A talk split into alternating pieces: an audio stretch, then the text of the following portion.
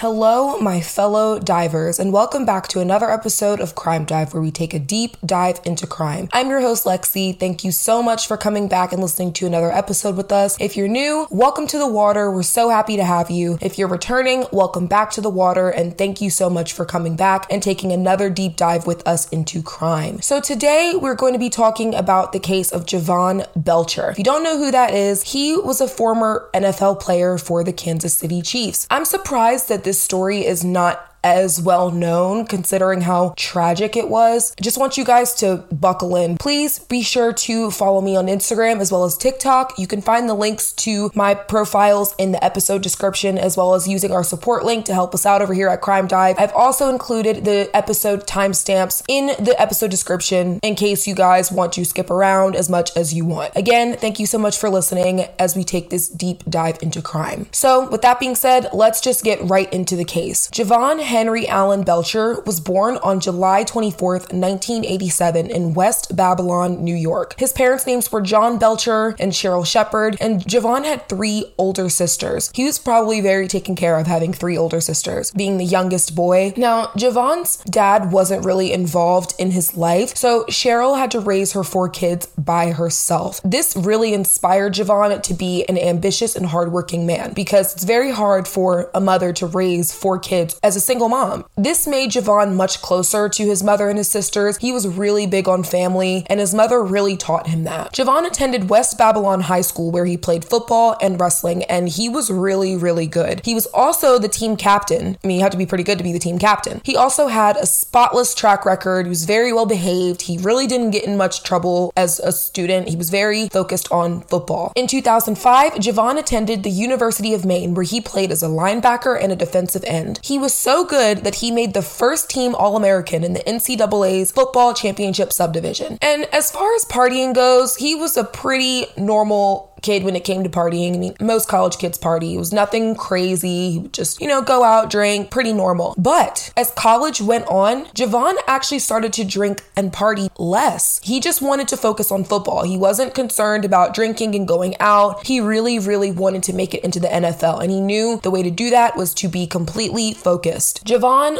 being the family person that he was when it came to his mother and his sisters, he had a soft spot for children. And during his time at the University of Maine, he participated participated in the Big Brothers Big Sisters program in order to mentor young children. Eventually, he graduated with a degree in child development and family relations. Finally, Jovan's NFL dreams came true, and in 2009, he signed with the Kansas City Chiefs as an undrafted free agent. He played as a linebacker while he was with them, and what was really important to him was being philanthropic. I mean, he would visit the troops that were in Kansas City. He participated in NFL's Play 60 and did so by visiting Oak Grove Elementary School school in Kansas City in order to preach how important it is to be healthy. And the NFL Play 60 program is just an NFL campaign that was aimed at promoting the health and wellness of youth. But being in the NFL is difficult, as you can imagine. I mean, they don't pay you that much money for no reason. So there was a lot of pressure on Jovan to succeed. And he really didn't feel very secure with his position on the team. I guess that's just kind of how the NFL is. Everybody was just constantly having their position threatened because other players were being brought in. There's always somebody ready to take your place no matter what. So you have to be on your A game. And this really got to Jovan. It was very hard for him to deal with because he had a degree, which was very good, but football was his passion. This is all all he knew, and this was his livelihood. This was how he made a living. Nonetheless, Jovan did everything he could to secure a spot on the team. He loved football and he really just wanted to do well. And his teammates described him as being very aggressive and very relentless on the field. He just didn't give a damn. You were going down. But off the field, he was very soft spoken, quiet, humble, even tempered, stayed in his own lane, minded his business. He was just a very chill guy. His teammates said that it really took a lot to get Jovan mad, but it was possible. And one of the ways that it was possible to make Jovan mad was women. Jovan had a temper when it came to women. At one point in college, he had a girlfriend named Jessica Higgins, and they got an argument that was so bad, Jovan punched a glass panel and he had to get stitches in his thumb. Now, one of his teammates said that his relationship with Jessica wasn't really that volatile. They had regular couple fights, but he never saw anything too serious. And as far as he knew, this was the worst it had ever gotten. I'm sure if something did happen, maybe they just didn't see it. It was kind of known that Jovan didn't usually have successful relationships with women. He still was looking for love and he was open to it. And that's when he meets who would later become his future girlfriend. In 2010, Jovan was 23 years old and he was introduced to 20 year old Cassandra Perkins. They were introduced by another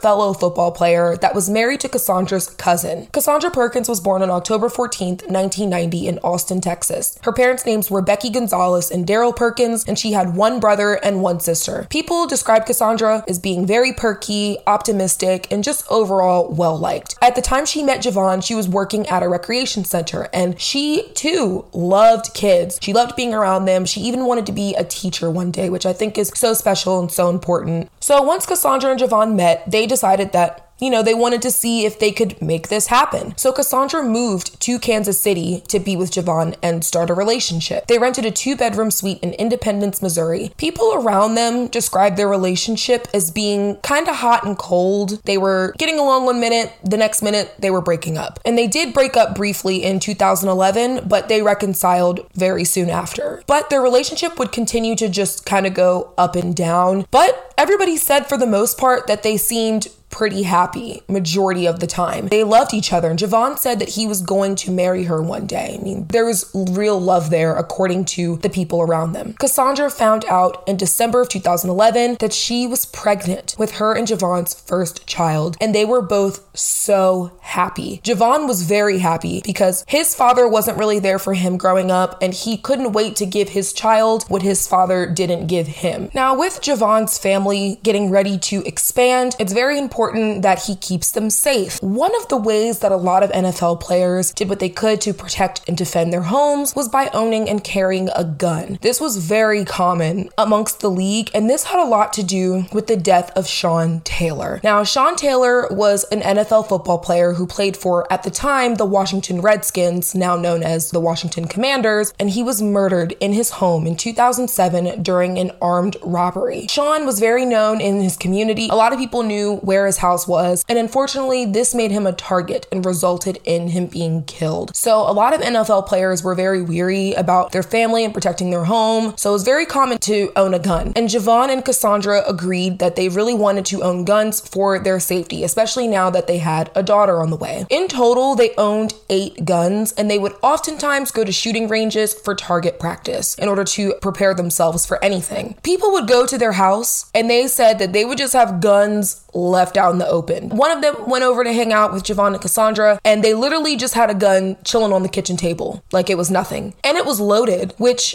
is very irresponsible and very reckless. I just want to say for you all out there, this is not the way to safely own guns. They should be in a lockbox when they're not being used. A lot of people who knew Jovan thought it was interesting that he owned this many guns and was very reckless about them because he actually used to be an active member of the Male Athletes Against Violence organization, which was basically promoting athletes speaking out against abuse as well as abusive acts. March 22nd, 2012, Jovan signed another contract with the Kansas City Chiefs, and this was a really really good way for him to feel more job security, the fact that he was asked to come back, essentially. He and Cassandra decided to move to a rented home in Fairway Hills, which was a much quieter area and it had a lot more space for their soon to be growing family. So seems like Jovan kind of has everything going for him right now. I mean, he just moved into a home, he has a baby on the way, he and Cassandra seem to be getting along for the most part, and he just signed another contract with his team. So things really do seem to be looking up. But for some reason, Jovan just wasn't happy. He just seemed very unfulfilled and unsatisfied with his life, which was interesting given how great things appeared to be going. People around Jovan said that he started drinking more, he started staying out late with his teammates, partying. This was something that he avoided when he wanted to focus on football. So the fact that he was doing this more, it almost seems like he's trying to distract himself from football. And now it was reported that Jovan had also started using prescription pills at this time, but I don't know if that can be confirmed. But this is what was said by his teammates. And because of Jovan's behavior, he and Cassandra started arguing way more. They argued over money, they argued over the fact that Jovan was staying out drinking. Cassandra just wanted him to be home with her. I mean, she was pregnant, she needed him, and she felt like she was kind of losing him a little bit. But all of this drama was going to have to be put aside because on September 11th, 2012, Jovan and Cassandra welcomed their daughter, Zoe, and she was absolutely adorable. She was so cute. Jovan and Cassandra were just over the moon happy to have their daughter. They couldn't wait to be parents and start their lives together as a family. But unfortunately, Zoe being born, as much joy as this should have brought and translated over into Cassandra and Jovan's struggling relationship, it didn't. Their relationship just got worse and worse.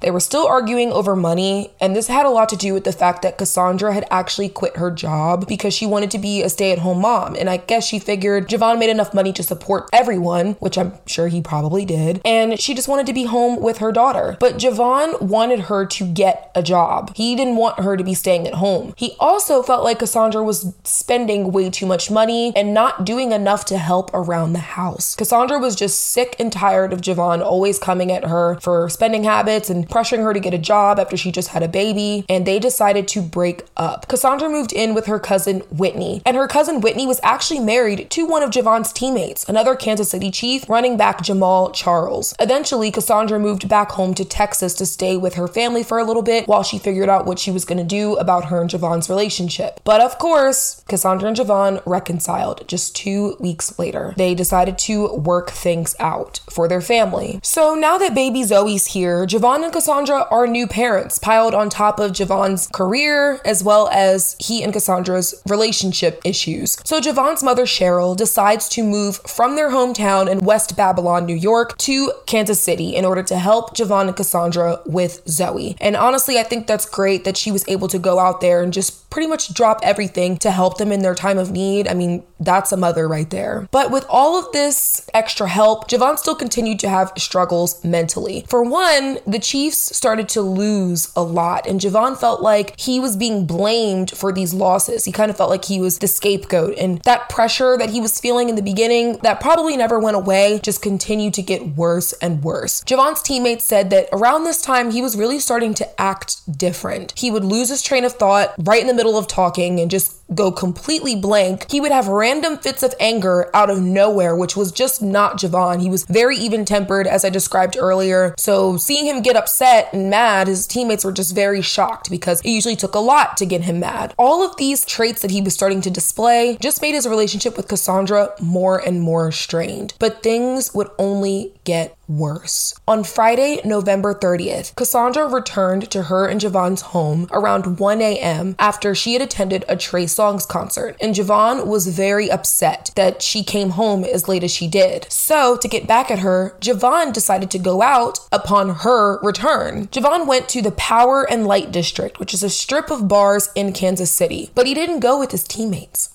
He didn't go by himself.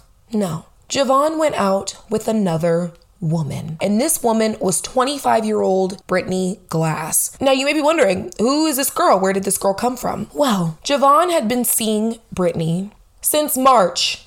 It's November. That's right. Jovan had a secret girlfriend while he was still with Cassandra. Yes, he and Cassandra had their ups and downs, but they only officially broke up twice, but most of the time they were together. Those breakups never ended up lasting. The majority of that year, they were together. So, jumping back to the night of November 30th, Jovan is out with Brittany when they somehow end up losing each other in the crowd. When Jovan couldn't find Brittany, he just decided to return to her apartment and see if she was there, but she wasn't. So, Jovan parked outside in his black Bentley and waited for her to come home. While he was waiting for her, he fell asleep in his car, and it was a little before 3 a.m. Eventually, police were called after reports of a suspicious car being parked outside of an apartment complex. So the police arrive and they approach Jovan's car. They knock on the glass to wake him up. And Jovan says that he was locked out of his girlfriend's apartment and was waiting for her to come home. And police said, well, maybe you should go inside and see if she's there because maybe she could have came while he was asleep.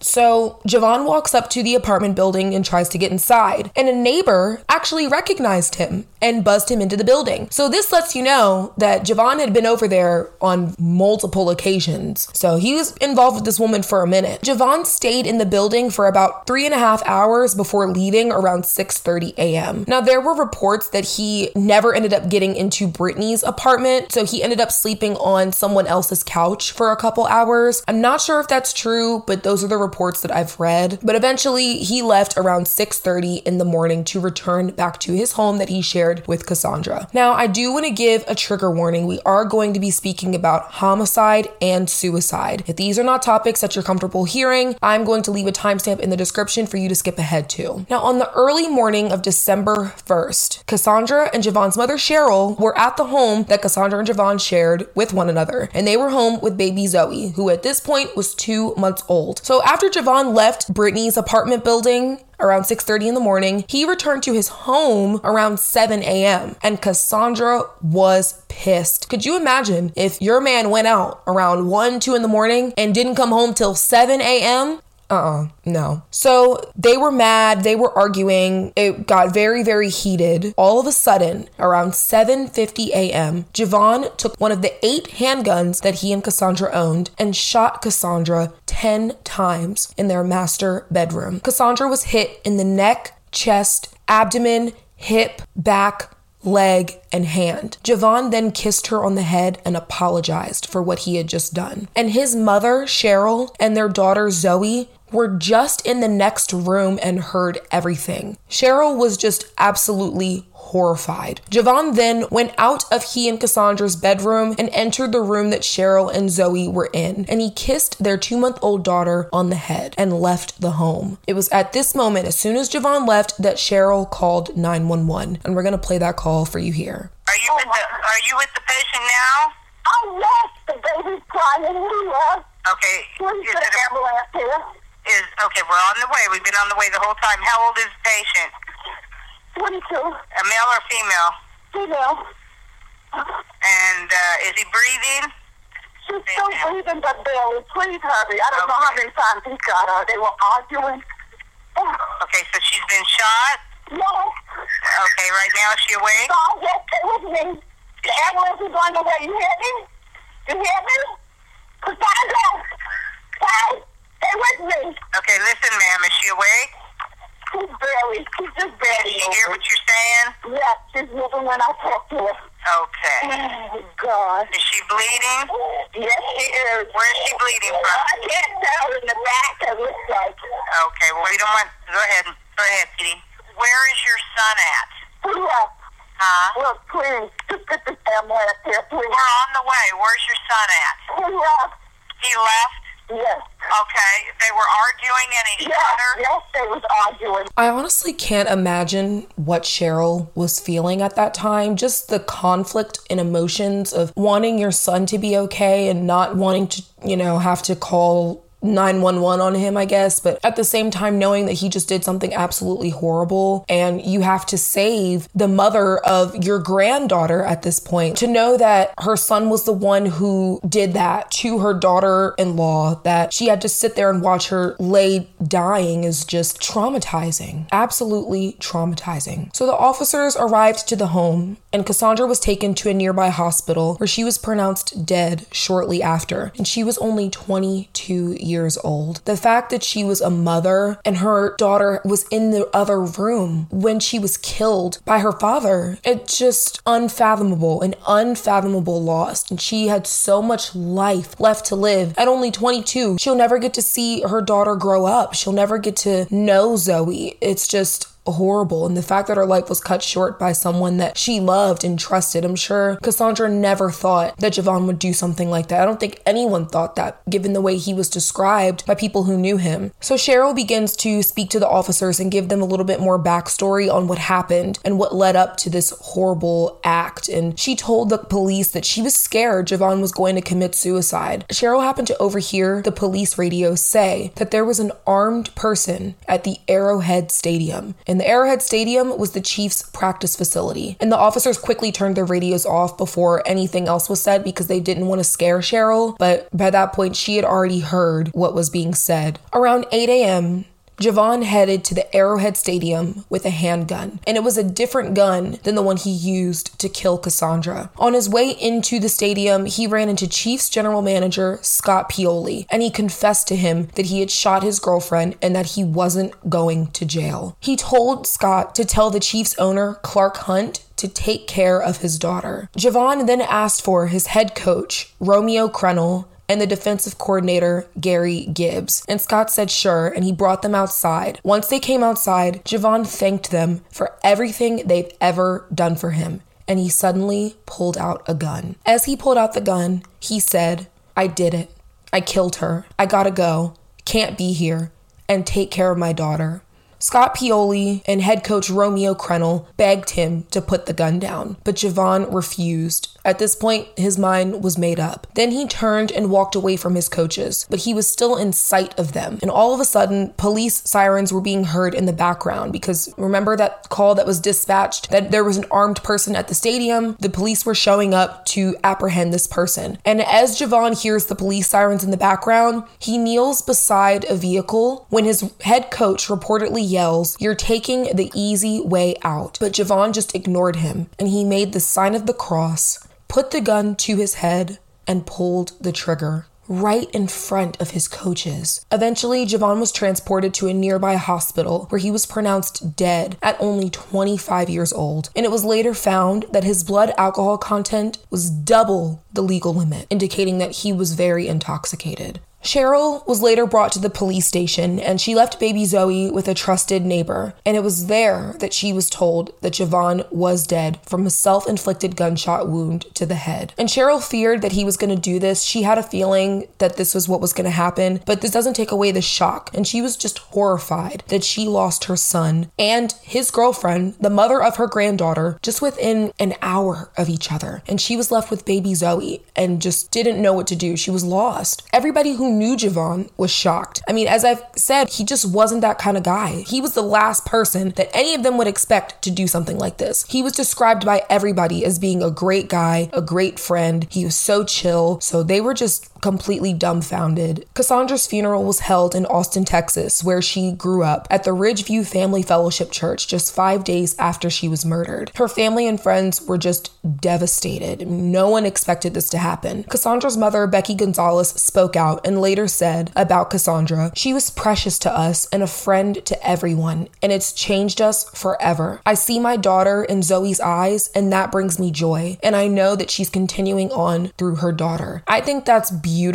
The fact that she's able to look at Zoe and say that I know my daughter's spirit is in her and she still lives on through her. And I know that's probably something that brings the family solace and comfort in this horrible time. Jovan's memorial service was held the following day at Landmark International Deliverance and Worship Center in Kansas City. And Scott Pioli, the Chiefs general manager that he ran into on his way into the stadium, spoke at the service. So police launched an investigation in this murder suicide and they found a bullet hole in the floor under Cassandra's body. Now, if you remember in the 911 call, Cheryl said that she saw blood coming out of Cassandra's back. So this indicates that Cassandra was on the floor when she was shot. Cheryl said she heard a thud after a few gunshots, indicating that Cassandra most likely fell on the ground and Jovan continued to shoot her. Jovan had sent text messages to his secret girlfriend, Brittany, months before this tragedy. And he said to Brittany through these text messages that Cassandra was threatening to take his money and their daughter Zoe and she was going to leave him. He then said that he would shoot Cassandra if she, quote,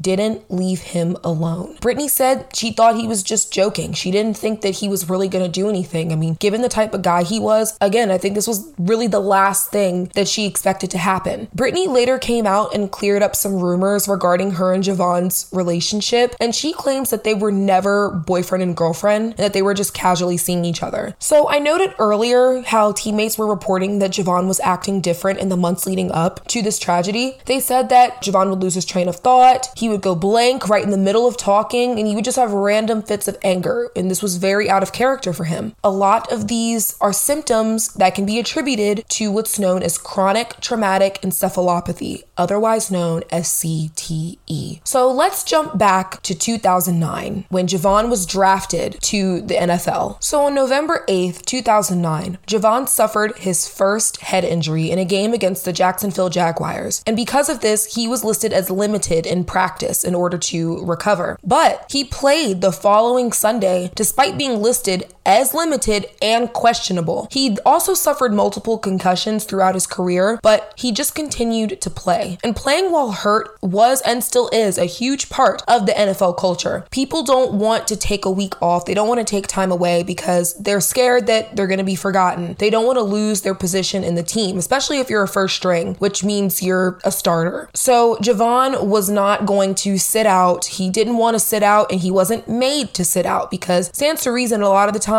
coaches want their best players up front and they're like, tape it up, give them a shot, keep it moving. But you're not really giving your body the chance to recover so you can come back 100%. And as you continue to have these head injuries that you're not recovering from, it's only going to get worse. Cheryl, Jovan's mother, ended up filing a wrongful death suit against the Kansas City Chiefs a year after the murder suicide took place. She felt like the team failed to keep Jovan safe because he had repeated head trauma and they just let him keep playing. They didn't make him sit out and fully recover, they just let him continue to play and injure himself more. And she felt like this was a direct cause to Jovan committing these acts. But in order for this lawsuit to stick, she had to have proof that Jovan had CTE. So she had his body exhumed, and tests were done on his brain to determine if it was present. And the tau protein was found to be present in Jovan's brain, which is a sign of CTE. Now, I mentioned this a lot in my Chris Benoit episode. These cases are honestly almost parallel to me repeated blows to the head, not recovering, and then a murder suicide, a horrible horrible tragedy happens, and later on, you know, CTE is present in the brain. And this is something that honestly is just so preventable, in my opinion. Just allowing athletes the proper time to heal before they go back out there, or just being safer altogether. It's sad that this is what has to happen for people to talk about the risks of CTE and what can happen if it's not detected or tested or properly measured. Now, as far as the outcome of this lawsuit, Cheryl was seeking $15,000 in damages from the Kansas City Chiefs. And as far as I know it was settled. For some reason, it's very hard to find, but I did see that this is most likely settled given the fact that she did ask for such a low amount. And I think that the Chiefs just wanted this to go away because it's not good press for them. Now there's another issue that has to be settled, and that is who will get baby Zoe. Because remember, at this time, she was only two months old and both of her parents were gone. So, in the direct aftermath of this tragedy, Cheryl was awarded temporary custody until until the courts could figure out what they were going to do. But Cassandra's family felt like they should have custody of Zoe. Before Cassandra's funeral, Cassandra's family asked Cheryl if she could have Zoe come to Texas to attend her mother's funeral, and Cheryl agreed. She said, absolutely. She hands baby Zoe over to Cassandra's family. But once Cassandra's family gets Zoe and they're back in Texas, they cut all contact with Cheryl and refused to give Zoe back, which I'm pretty sure is illegal. But their lawyers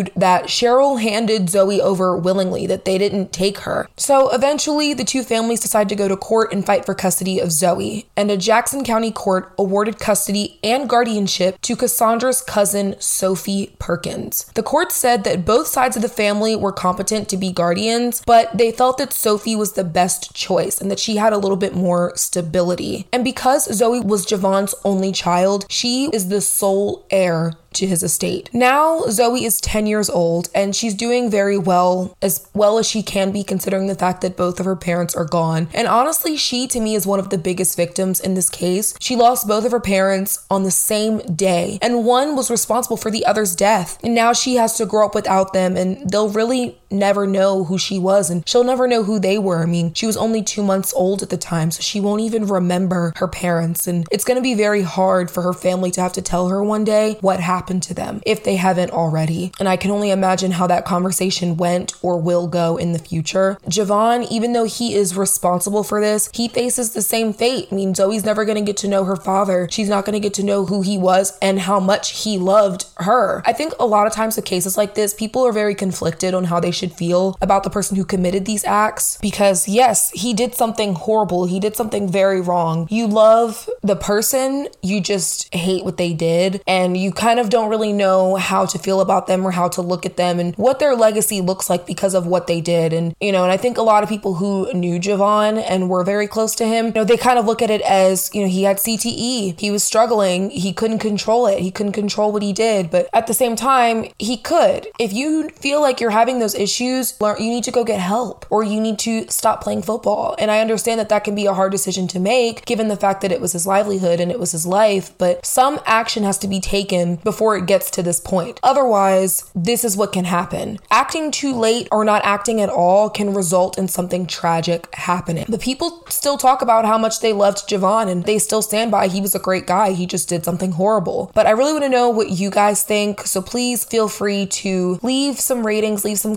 comments. With that, we're going to go ahead and wrap up this case. Thank you so much for listening, and I hope to see you in the water soon.